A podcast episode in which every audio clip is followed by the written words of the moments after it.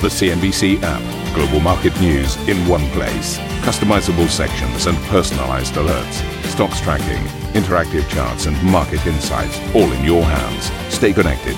Stay informed. Download the CNBC app today. Very good morning, everybody. This is Squawk Box. The headlines Germany unveils fresh COVID restrictions focused on the unvaccinated as acting Chancellor Angela Merkel says action is needed now. The situation is highly dramatic and it will be very important now that action is taken quickly. That action is taken consistently. That better control is taken. The S&P 500 and the Nasdaq close at fresh record highs as investors count down to President Biden's choice for Fed chair.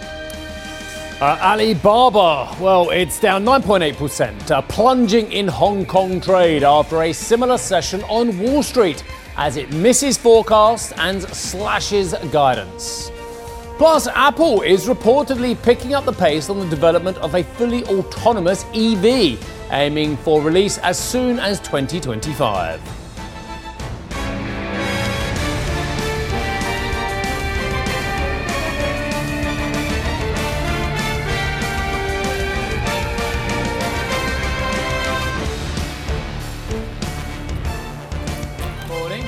Yeah, very well. Thank you very much. I just want to say hello before you do your read. Okay. Before you get into the doom and gloom of the news. That's, that's very kind. Well, I think we all knew that these were coming, so let's Yeah. get into them. Germany's acting Chancellor Angela Merkel has announced a new set of measures to curb the rising number of COVID 19 cases and increasing hospitalization rates. Unvaccinated people will be barred from entering some public venues in parts of the country where rates exceed a certain threshold. Merkel highlighted the importance of getting a jab. Wir wissen, und das ist bedauerlich. We know, and it's unfortunate. We could be better off if the vaccination gap wasn't so big. And that's why many measures that need to be taken now would not have been necessary if we had more vaccinated people. And it is never too late to get vaccinated. Even now, you can still make a good contribution for yourself and for the community with the first vaccination. Well, let's bring Anetta in on the story uh, for a look at exactly what these new restrictions imply and how they will work. Good morning, Anetta. Maybe just flesh out the story for us. Uh, who will they affect and how will they be affected? Essentially, those new restrictions will um, be effective in almost all of Germany because hospit- hospitalization rates are already um, exceeding that threshold Angela Merkel was referring to. So, what happens now is that unvaccinated can't travel anymore. Uh, uh, yeah, on, on the train, for example, public transport can only be taken by unvaccinated if they have a test. Um, and also restaurants and bars and theaters, all that kind of public venues are more or less restricted for those who have not been vaccinated without a test. And if hospitalization rates will rise even further, which is more or less quite likely because uh, the incidence levels are increasing exponentially here in Germany, then um, everybody needs to get a test again before entering any public space. When it comes to the work um, area, that also it can un- unvaccinated people cannot go into the, their their offices without having a test. So it's essentially we call it two G. Um, either you are um, you you had it, um, or you have you got a, a, vaccination, and that's the only possibility to actually take part in public life as uh, as normal. Um, the vaccination rates in Germany are very much dispersed, whereas the west of Germany has quite high vaccination rates. Parts of the east are especially badly affected, and they don't have vaccination levels exceeding fifty percent, especially Saxony, and that is also the areas which are worst affected by the now uh, resurgence of the of the virus. For example, Saxony, where Dresden is located, they are looking into a complete lockdown, for example, because the hospitals already are filling up dram- uh, dramatically. The same holds true for parts of Bavaria. The the uh, the region close to Austria, for example, is very badly affected. And also here, uh, Markus Söder, the prime minister of Bavaria, is looking into severe restrictions for the whole of the public because clearly uh, we are entering a, um, a potential um, yeah, filling up of ICU beds. And that is something, of course, um, the, the politicians want to prevent. So the situation is bad here in Germany, to line it, uh, to, to sum it up. Um, and that is most likely the last time we heard Angela Merkel um, interfering in the coronavirus politics, because clearly next time it will most likely be Olaf Scholz. Well, let me ask you a question, uh, Annetta, about the reason why there are so many unvaccinated in Germany. Is, is it about widespread suspicion of the government and the medication, or is this another failing on the part of Jens Spahn, who, who's described this, I know, as a pandemic of the unvaccinated? but he wasn't sure footed at the beginning of this crisis. And I do wonder whether there's a legacy here, and that's part of the reason why people are reluctant to get the both, both of the vaccines.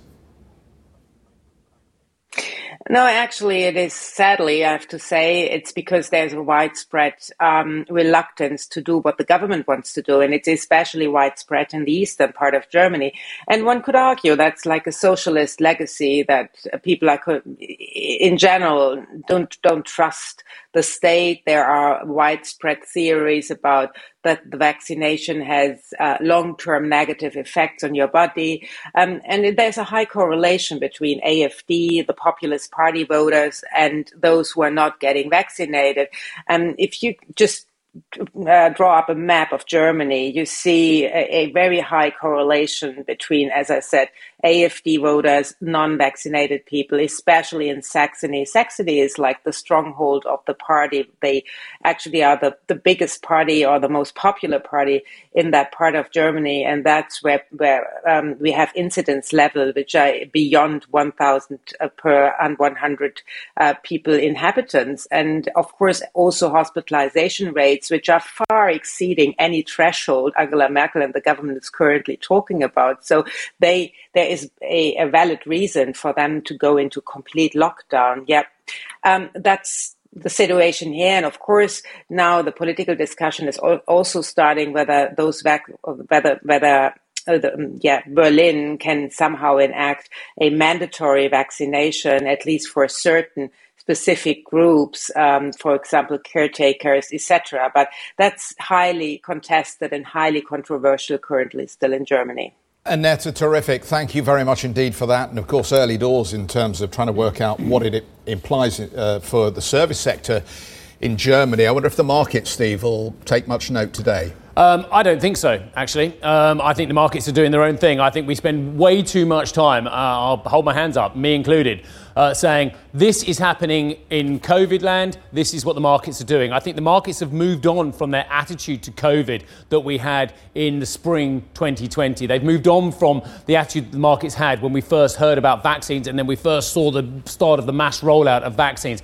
I think because policymakers' attitudes and economists' attitudes uh, to the underlying economic activity uh, has been tweaked, I think the markets have decided it is not their story on a daily basis. Of course, when we see the mammoth moves, for instance, if we saw saw a mutation uh, that, that couldn't be um, coped with by the current vaccination suite, then I think the markets would start taking note. But I think by and large, the market's saying it's important, it's a big story, it's an underlying story, but it's like inflation, it's like a lot of other factors as well. It's just another factor in the mix, it is not the predominant factor. Uh, and that's shown out by the markets this week, for instance, as well. I mean, we've had a lot of news on COVID. The markets really, I don't think, are following every minutiae on that, every minutiae on the vaccination rates, on the uh, positive testing rates, uh, and on lockdowns as well. Uh, unless, dare I say it, it happens in the United States. And I know it's a sad state of affairs when only one country dominates the destination markets, but uh, we all know it's the case in many, many examples. So the markets this week, for instance, the Dow's down 0.6 of a percent, the S&P is up half percent, and the Nasdaq is up 0.9 0.9 of 1%. In fact, those moves for the week are mirrored in yesterday's session, where the data yesterday, let's move on to the treasuries as I talk about the data. Data yesterday um, was like a 2 1 win uh, for the bulls out there as well. We saw some really, really solid uh, weekly jobless claims. I mean, look, the 268,000 new jobless claims that we saw yesterday is magnificently below the uh, third quarter average of 365. So, way better yesterday, again on the jobs front as well. Um, we saw a score draw in terms of the, the sentiment surveys. The Philly Fed was better than expected. The Kansas survey was worse as well. So that's why I gave it a 2 1 score uh, for positive data. The Treasuries did nothing on the back of it. We were trading roughly at 159 yesterday, and we still are now. Now, the oil price is fascinating. Do you remember? I'm sure you do, unless you had a big night last night. This time yesterday, we were talking about potentially sub $80 a barrel Brent crude, worries about supply concerns. I think it might have even made it into our headlines as well, and about how uh, they were looking at, oh, potentially having um, releases of SPRs on both sides of the Pacific, how the OECD was going to get together to release more. Well, um, that was two bucks lower. really do much good, did it, those headlines as well? So I don't know what's next in the toolkit for uh, the Biden administration and others who are desperately concerned about this higher price. And I think there are some real concerns at $82 a barrel. The fact is, we were 79 handled briefly yesterday. We're now $82 per barrel. So that didn't last long, did it? Let's have a look at Asian indices. Uh, the Hang Seng is the notable standout, and we'll get to that in a few moments' time. The rationale for that down 1.2%. I think we might have been in our headlines, actually. I think I might have even read it myself. Uh, Shanghai Composite is up 1%. The ASX 200 is up 0.2 of 1%. Opening calls for the European indices look like this. And therein lies my point, Mr. Cutmore, before you get to Macy's and our guests and everything else as well. The markets are blithely ignoring. You can look at me, yes. Poor old, poor old Jeff. Rod, Rod, Rod, the director, Roger, said, You can look at him. Right. Hi, Jeff. Hello. um, markets blithely ignoring the horrendous data that we're seeing out of some jurisdictions on COVID at the moment. Yes, I mean, the reason it matters is because uh, the director has to prepare the shot to go wide from being uh, on the mid shot. I know, but you. he said you can look at me. I mean, just. Yeah. Yeah, it's, it's, love in your eyes I see this morning. Let's have a look at uh, retail sales then. Macy's shares surged more than 22% in Thursday's trade, hitting a three year high. The US department store posted a third quarter beat on the top and the bottom line and lifted its forecasts ahead of the holiday season. CEO Jeff Gennette told CNBC Macy's digital offering is now drawing younger customers into its physical stores. They're younger, they're more diverse and they're predominantly coming in through digital. And they're coming in on new categories. And we now have the opportunity through everything we're doing with our personalization initiatives to start to seed, you know, new ways for them to shop the second and the third time. We're finding that they're finding their way into the stores.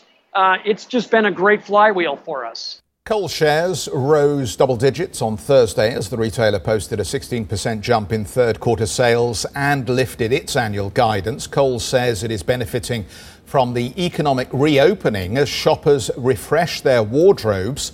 While it says its partnership with the French beauty and retailer uh, Sephora has drawn in a younger and more diverse customer base.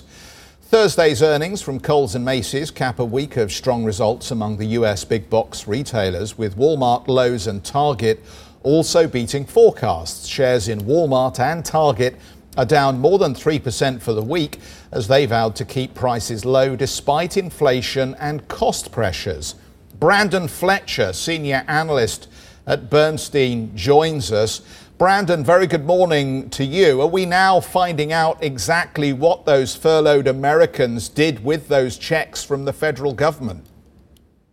Yeah, I mean, for sure, there's an absolute uh, benefit that's come from all of the stimulus. And importantly, to remember that there are child tax credits that are in every monthly check, uh, as opposed to in the past where it was a single receipt. But what's remarkable is that the expenditure is everywhere. So it's it's beyond just stimulus. Obviously, there have been raises for the lower working uh, folks in America for the last several years, and so they feel a little better. The middle class, frankly, didn't do that well, but stimulus gives them some confidence, and they participate a little bit in their house value and 401ks. And then everybody who's wealthy is obviously winning, and so you can actually have comps pretty much across the board, uh, making it a really fascinating time for retail because it gets trickier to pick out who the winners will actually be, uh, given that sales are up for just about everyone. Yeah, then, then that's the fascinating part here because I think we're all trying to understand what consumer behavior looks like post the pandemic lockdowns, and it does seem as though people are heading back into the stores at this stage. So, where's the value in the retail sector at the moment? What do you think our audience should be kicking the tires on or even buying? Yeah, and so you know, uh, usually when I join you guys, I try to be outside and in a physical store, looking at what's going on in the real world. Things have been so crazy in terms of understanding where the market is that I'm actually in New York for the first time almost ever, because investors are trying to sort out where to go. And our biases and and those that uh, we've been recommending are actually to think about winners that are defensives, but also have idiosyncratic growth. So let's think about a Walmart or a Dollar Tree.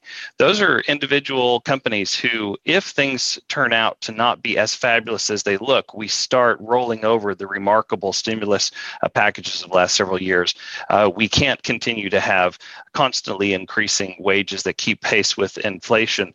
Uh, then it's possible that you actually need to rotate to a defensive. But what if we're in 1998 and not 1999? We're not near the end of this incredible run, then you need to think about how someone's going to make incremental growth. And so we like somebody like Walmart who has this very solid e commerce play and is participating essentially at the same level, if not a little faster, uh, than some of the rates of Amazon growth inside of their categories. And it's great to see some of the department stores have their day. We don't cover those guys simply because the dynamics that we think of that industry are a little bit more complicated long run, but you can get e commerce exposure inside of a little bit safer names that have a little bit less volatility uh, than you might see in some of the department stores. Brandon, um, the communications and marketing people at these retailers must be cock a hoop at the moment, high fiving each other left, right, and centre because you know better than anyone. This is all about full price sales. Uh, it's about holding the look with the consumer ahead of the uh, the Black Friday, ahead of Cyber Monday, ahead of the huge discounting that comes later. They've spun a story this year that you can't get hold of anything from the American Christmas Tree Association to turkeys to electronics goods to, to clothing to toys. They must have said, We've nailed it this year because what we did is we told everyone, You can't get hold of anything, you better buy it quickly. That's happened, hasn't it? It absolutely has. And what's interesting about that, and that's part of the tiering between more broadly larger retailers and smaller retailers, is that when you see images, which you'll see of shelves that are completely bare, for the most part, those are in much smaller stores. So in the United States, it's an unbelievably fragmented market to this day, with 20% of grocery stores being owned by not publicly traded entities that have no public debt. And you wouldn't even know they were around unless you happen to live in those towns in which is their base. So when those stores are entirely out, suddenly that creates this impulse to shop and buy whatever you can. Well, the large retailers have largely avoided the opportunities created by port because in many cases they have their own boats. They'll actually contract out, as Costco and Home Depot and Walmart has done for years. They'll fly critical product over because they can afford to do so at reasonable rates. And suddenly you've pushed demand exactly with the marketing message and you're actually in stock. Uh, most of the inventory positions are higher this year than last year, both both true for Walmart, Best Buy, you pretty much name it among the big retail space, and they are ready to go. So the real dynamic will be of anybody who's having all this traffic in the door, how long can they hold on to the margin? And I think importantly, coming into next year, if you're not going to have something as great as we've had in the last couple of quarters, then you start to have this challenge of wallets that have been pressured by inflation and these very interesting uh, schemes to pull some of that money out of your pocket. It gets harder to lap year after year after year. And at some point, uh, the party will at some point have to be over. Yeah, Brandon, I'm just going back in my own life as well. Was it Star Wars dolls in the 70s, Sega Mega Drive in the 90s, Furbies, Cabbage Patch, Power Rangers? I've seen it every single year. There's something you just can't get, and you create right. that demand as well. So, what about this discounting period as well? I mean, as you quite rightly said there, the inventories are better than they've been uh, for quite a while as well. Uh, uh the sales period, the holiday period, that's going to be the key for all of them. We all know what uh, Black Friday represents as well. Uh, are they going to pull it off over the entire Christmas period?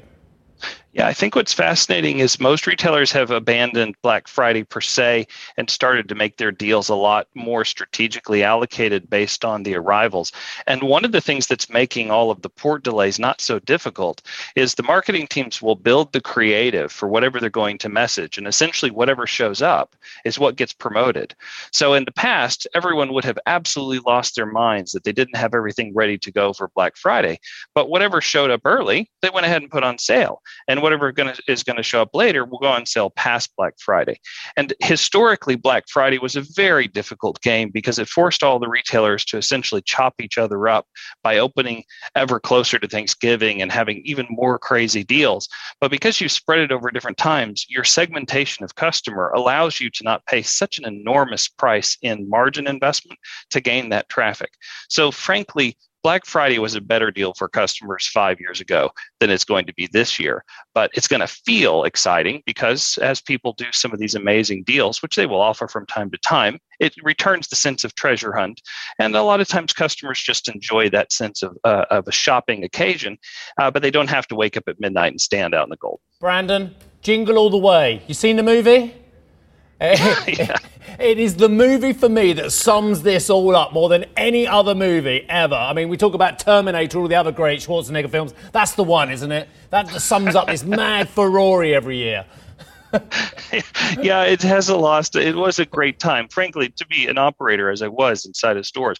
It was for a moment a really fascinating time, and then it got too difficult and physically violent, and those were certainly days that we could do without. I think we're getting back to a happier medium where you're going to have people line up for things that are are really special. Last Black Friday, there were still lines that were available for key items like a PlayStation Five or whatever.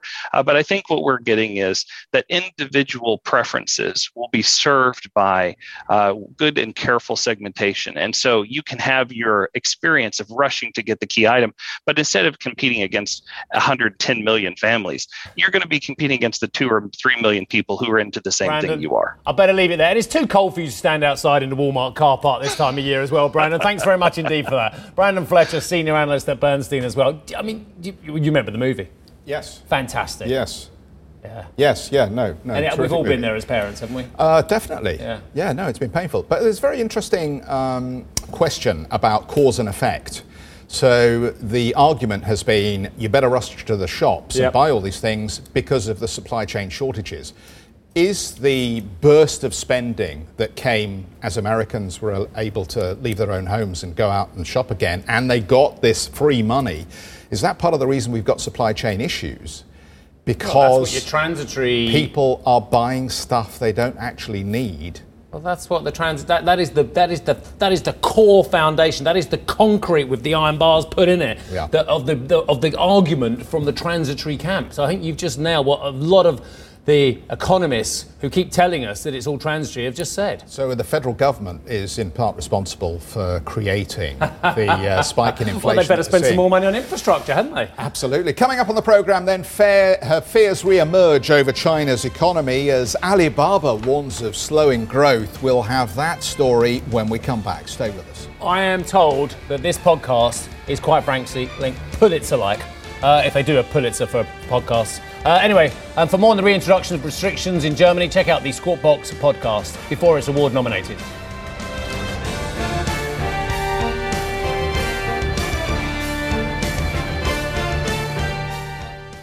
Listen to CNBC's Beyond the Valley, the podcast that explores the biggest tech news from across the globe. Join me, Arjun Kharpal. And me, Tom Chitty, every week as we bring you insights into the top stories, unpack the latest trends, and find out where the industry is headed. Now available on Spotify, Apple Music, and Google Podcasts.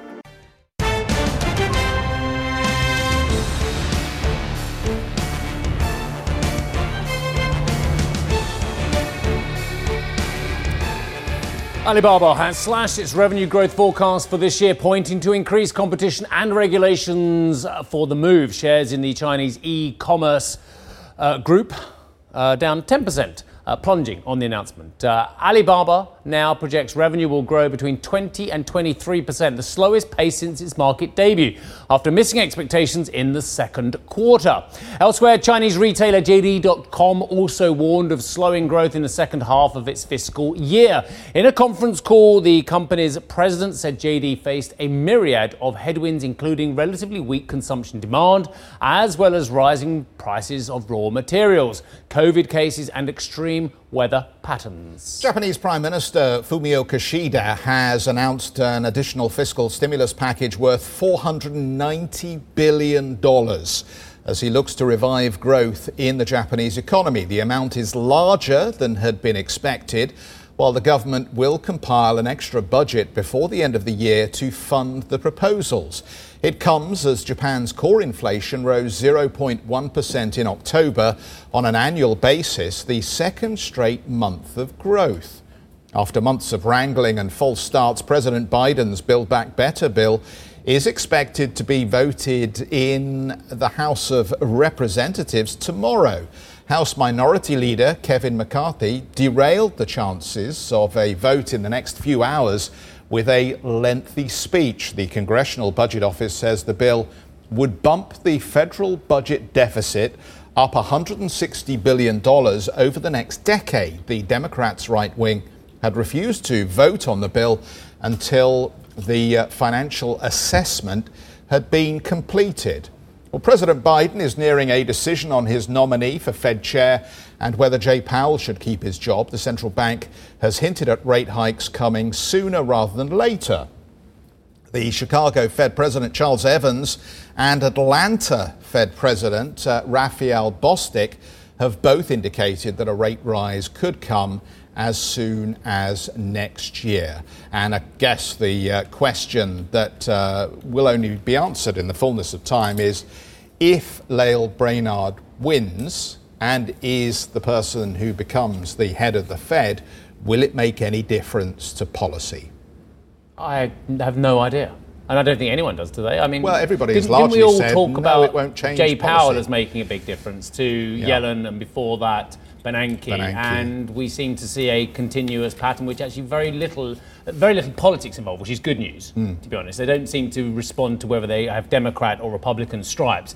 Uh, but the other news is, I, I, I don't know. I, don't, I honestly can't see how, how what the comments from Brainard and the comments from Powell would have changed much the, that we've seen over the last few years. Uh, changed policy. What, what would have changed in terms of interest rate policy? Very little, I'd imagine. Uh, no, I agree with you. I mean, the, uh, the, the subtle shift that I think we've witnessed um, since uh, Janet Yellen ultimately is more of a focus on labour and employment rates than perhaps previously, where price movements were, um, I guess, the, the core focus and key to the policy remit. But there have been a couple of things that have shifted a little bit. One, it seems to me, is there's, there's much more of a focus on uh, labour conditions, the state of the labour market, the unemployment rate, the participation rate, and to a certain extent, perhaps more of a reluctance to upset the markets. And maybe that has uh, something to do with the 2013 uh, taper tantrum and concerns about ultimately where uh, bond rates uh, imply mortgage rates are going. But it does feel as though the Fed, to a certain extent, has become captured by its own policy. Well, for sure. But I mean, the terror that central bankers have of getting it wrong at this stage of the cycle when there should have been at some stage a slowdown in economic activity, but because everything's been distorted by A, COVID, and B, this vast amount of quantitative easing, and, and C, um, uh, the, the, the, the debt that's been taken on by vast amount of individuals, corporates, municipalities, and states as well. I mean, everything's distorted compared to even 10, 15 years ago as well. So the terror that central banks have now of, of acting and tipping the market over the edge and tipping the economy over the edge, and it must be absolutely palpable. The, the, the, the cost of getting it wrong of tightening too quickly is far greater, I would suggest now, than it has been for decades. So the pressure on previous central bankers, from Greenspan to Bernanke to Yellen, whatever, was was less than it is now of making a policy mistake, even on the tiniest. I saw in the Bank of England they were talking about rate hikes before the end of the year, and I, I, I saw, oh well, it's almost. Nailed on now that we're going to have a rate hike in December. And I was like, okay, fine, you know, December the 16th, I think it is, and we've got the Fed on the 14th and 15th as well. So, um, and I was like, oh, what, what, what's it going to, 0.125 people are talking about. Did you see that? They're talking about 0.125 of a percent rate hike from the Bank of England at the start uh, in the December. What on earth difference is that going to make to anyone's financing? Mm, mm. Uh, yeah, no, I, so I what, believe the I asked. palpable terror of putting 0.125% increase. And the markets, how will they react?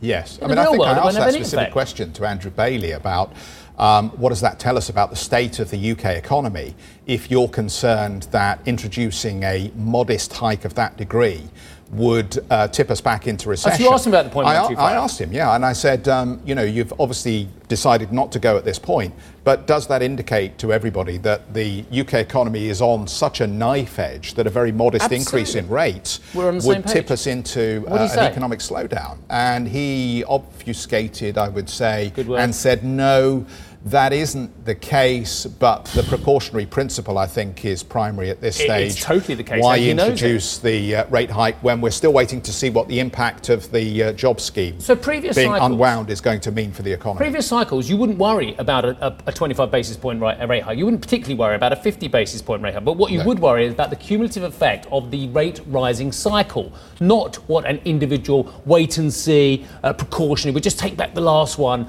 uh, move would be on the tightening front as well. It just shows how absolutely precarious the, these economies are. That that obfuscation, which is such a lovely word, almost as good as the filibustering that's going on from Kevin McCarthy. Yes. Um, we should do words of the day, shouldn't we? Obfuscation, that is word of the day. You've made it. Yeah, I'm not clear about what it. Oh, never mind. Thank you for listening to Squawk Box Europe Express. For more market moving news, you can head to CNBC.com. Or join us again on the show with Geoff Cutmore, Steve Sedgwick, and Karen Tso, weekdays on CNBC.